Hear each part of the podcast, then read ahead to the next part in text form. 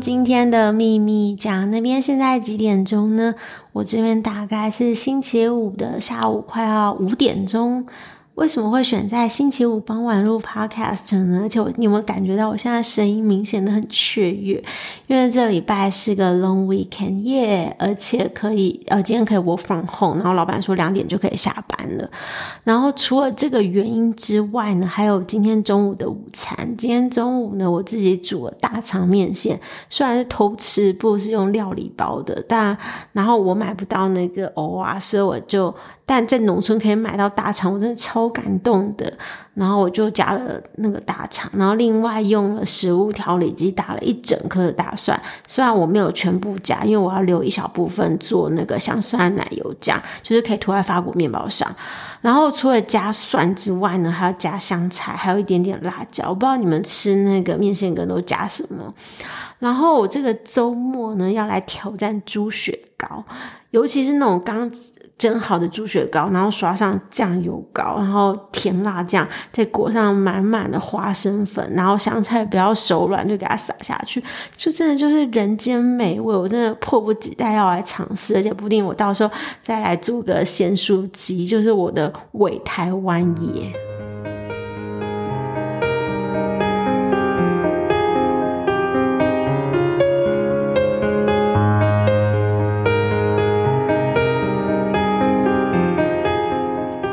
为什么说这礼拜是 long weekend 呢？因为礼拜一就是 Labor Day。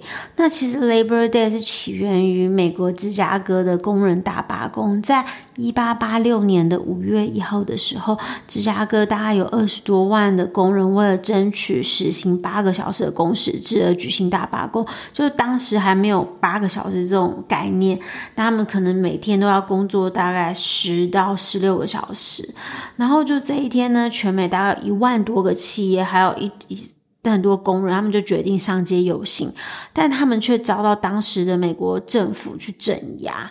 就像在芝加哥，好像就死了两，那死伤两百多个人，然后全国有很多工人领袖啊被判死刑或无期徒刑。但其实这是工运的一个重要的里程碑。那也为了纪念这一次的工人运动，在一八八九年的七月十四号，就各国马克思主义者召集了很多社会主义的人士，在巴黎举办了一个大会。他们就决定把五月一号定为拥护无产阶级的共同节日。然后这个决议也得到世界各国工人的积极响应。那我今天就在想啊，那。五月一号这个国际劳动节发自源于美国，但为什么美国的劳动节却不在五月一号呢？美国人却把九月的第一个星期定为自己的劳动节，然后我就觉得很神奇，为什么呢？所以我就查这件事情，所以有这个 podcast 开始。那根据官方说法超有趣，他说因为五月有 Memorial Day，然后七月有国庆日，那从七月国庆日到 Thanksgiving 十一月就中间都没有节了，所以他们就把这个劳动节定在九月的第一个礼拜，就至少。就为了 balance 假期，我觉得这个逻辑还蛮神逻辑的吧。但是其实另外的说法是因为他们不想跟社会主义及无政府主义者挂钩，所以他们故意不选在五月一号，而选在九月的第一个星期。还有另外一个选九月的一个巧合，就是说，另外另外一说是说，其实，在呃芝加哥大罢工之前，在一八八二年的九月的时候，其实。呃，纽约市工人就已经在就组织了工会举行了游行，因为他们也是首次向资方提出，他们也只想每天工作八小时这个要求。那此后工呃纽约的工人其实每年都会在九月举办这种游上街游行。到了一八九四年呢，就多个州也在九月的第一个星期举办这种劳工的运动。那所以，在一八九四年，美国国会就自然而然的投票说，哦，每年的九月的第一个星期就定为美国的劳动节。所以，不管哪一个是 true reason，反正都是可以放假。但我是觉得这个这个点，嗯、呃，缘由其实还蛮有趣的。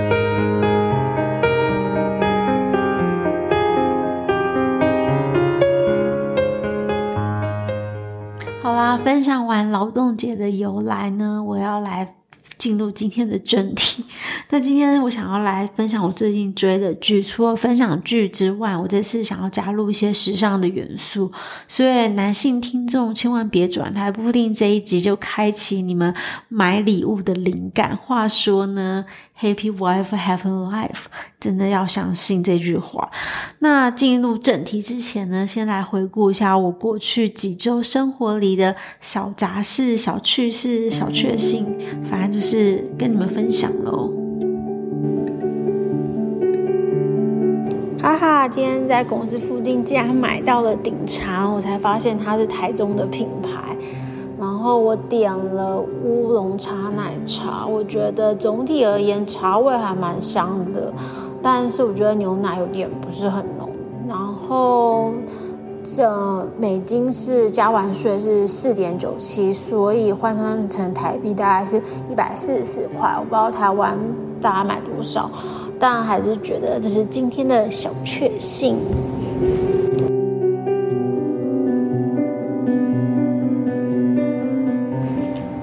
是早上的七点二十四分，然后我睡不着，所以我要起来看《一家之主》。我觉得对这部电影还蛮有兴趣。我觉得它是就是在继杨德昌导演的《一一》之后，就是另外一部刻画城市中生活的面貌的电影。然后我现在煮了一杯奶茶，我要好好来 enjoy 我这个安静的早晨。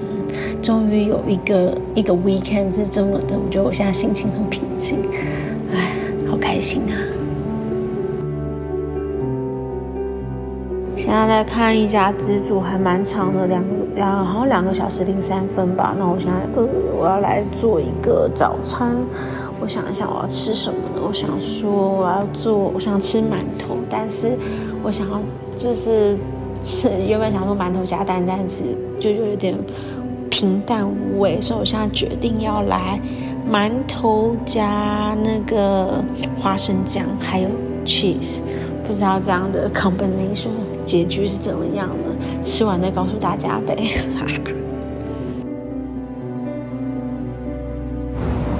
八月三十一号，现在早上七点二十八分，今天是八月的最后一天哈，时间过超快。现在要先去买一杯 Venti 的咖啡，因为我今天有六个会，super crazy，不知道为什么大家都把全部今天都把 meeting 挤在这天，可能是因为马上就要 long weekend 吧。我要先去买一杯咖啡提神。今天是九月的第一天，然后我刚刚跟我们的 engineering team 开了一个会，然后。我发现那个 data 真的是超恐怖的，然后我们就用那种 data 去给报那个 number 给我们的 CEO，真的觉得我需要去收紧，那 data quality 真的是有够差，太可怕了，我需要收紧。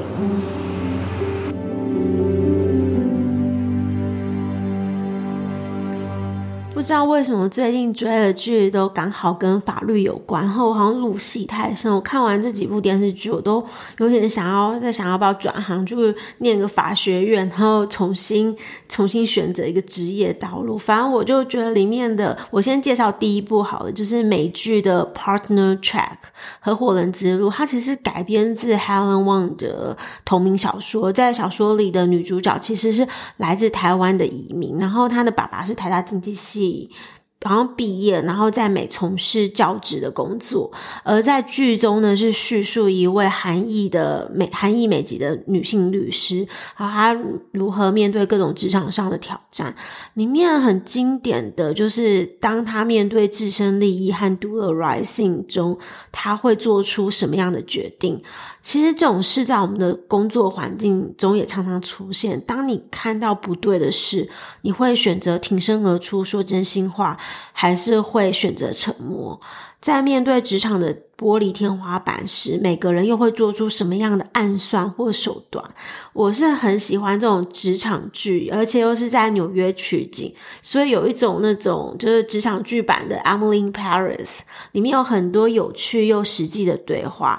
包括了人性的对立，为了 promotion 的各种算计，和女性在职场上和感情上那种拉扯的议题，里面一直提到那个就是现在北美大企业很重视的 DEI（Diversity, Equity and Inclusion）。我个人也是非常认同这样的理念。那我也曾在我的第十二集讨论过这件事情。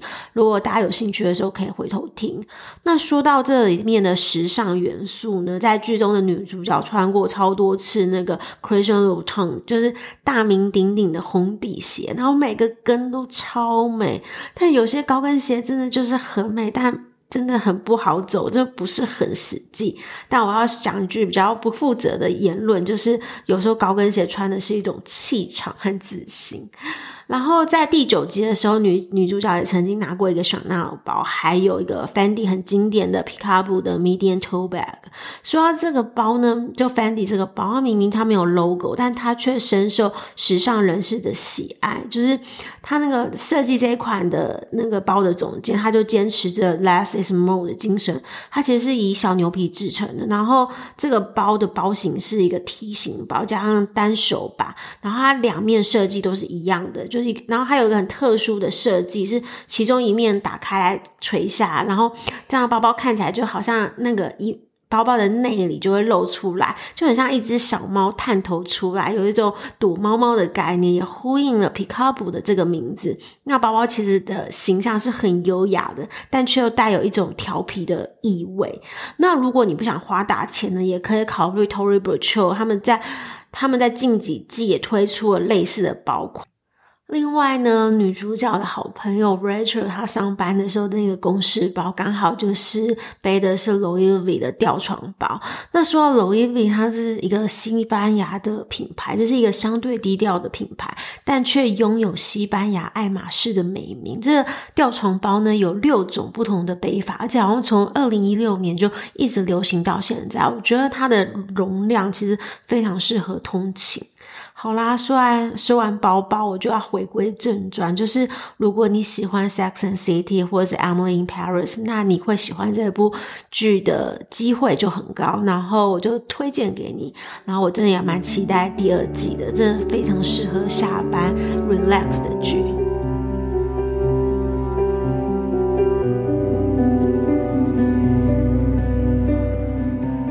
第二部。也不是推荐，就我最近看就是陆剧的《玫瑰之战》，不知道为什么我就被演算法推荐，我是跳着看，然后它的节奏还蛮快，每一集都有一个案件的主题，也是一个职场剧，又是法律的。我不知道你还记不记得《我的前半生》里的唐晶，我个人是很喜欢《我的前半生》那部。电视剧，那她这次的处境刚好就是反过来，她是一个全职妈妈，但因为先生外遇，所以她决定重返职场。我还蛮喜欢袁泉饰演的职场剧，就不管我的前半生演 consultant 或是玫瑰之战演的律师，都蛮到位的。但这部剧和有人还说和美剧的《Good Wife》有很大的雷同，但因为我没看过，所以不好说。里面有一句蛮经典的台词，我想分享给大家。他说：“人永远不要放弃自我提升，不要放弃追求自身的价值。只要努力使自己变得强大，就一定会成为积极的、温暖的。”正能量的人，整体来说，这部电视剧没有什么太多亮点，但我也不知道为什么，就是还是跳着追完了。我觉得就是很像吃洋芋片，你只想吃几片，但最后整包还是吃完了。Anyways，而这部剧的时尚元素里面，当然它那个主管令，也就。当然有一个气场超强的爱马仕包，还有很多价值不菲的宝格丽珠宝。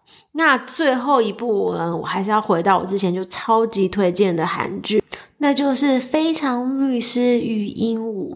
现在第一季已经播完了，听说要拍第二季。这部。真的太可爱的温馨韩剧，如果你有养猫，你一定会对最后一集的台词超有感。就是男主角说：“我对于律师的感情就像单恋一只猫一样，有时候猫会让猫奴感到孤单，但他们也会带来同等的幸福。就可爱的女主角的回应实在太经典了。单恋一只猫这句话不恰当，因为猫咪也爱主人啊，好可爱哦，超爱这部电视剧。如果大家还没去看了，我真的推荐大家赶快去看。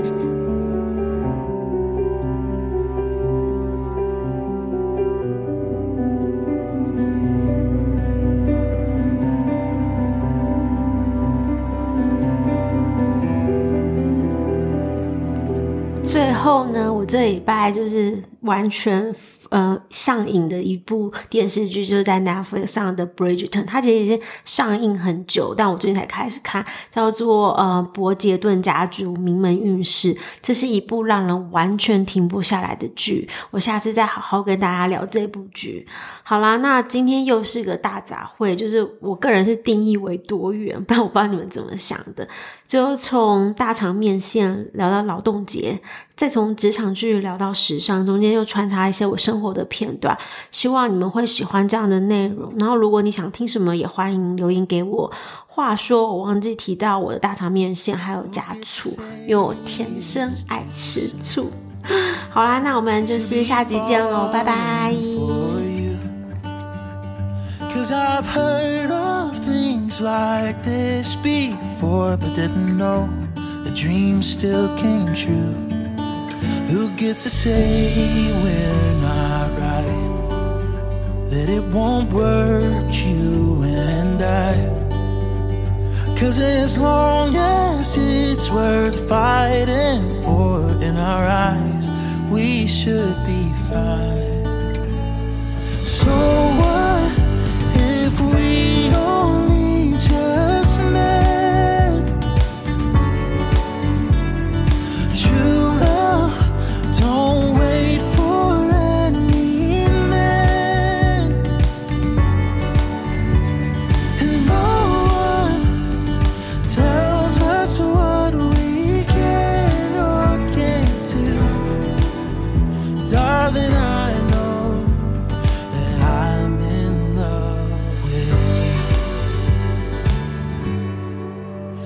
just forget what they say.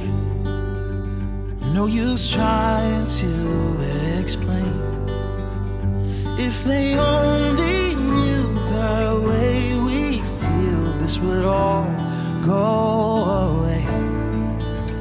Let's get out of this town and start a life somewhere else. Find a place where we that like ourselves. Oh, so what?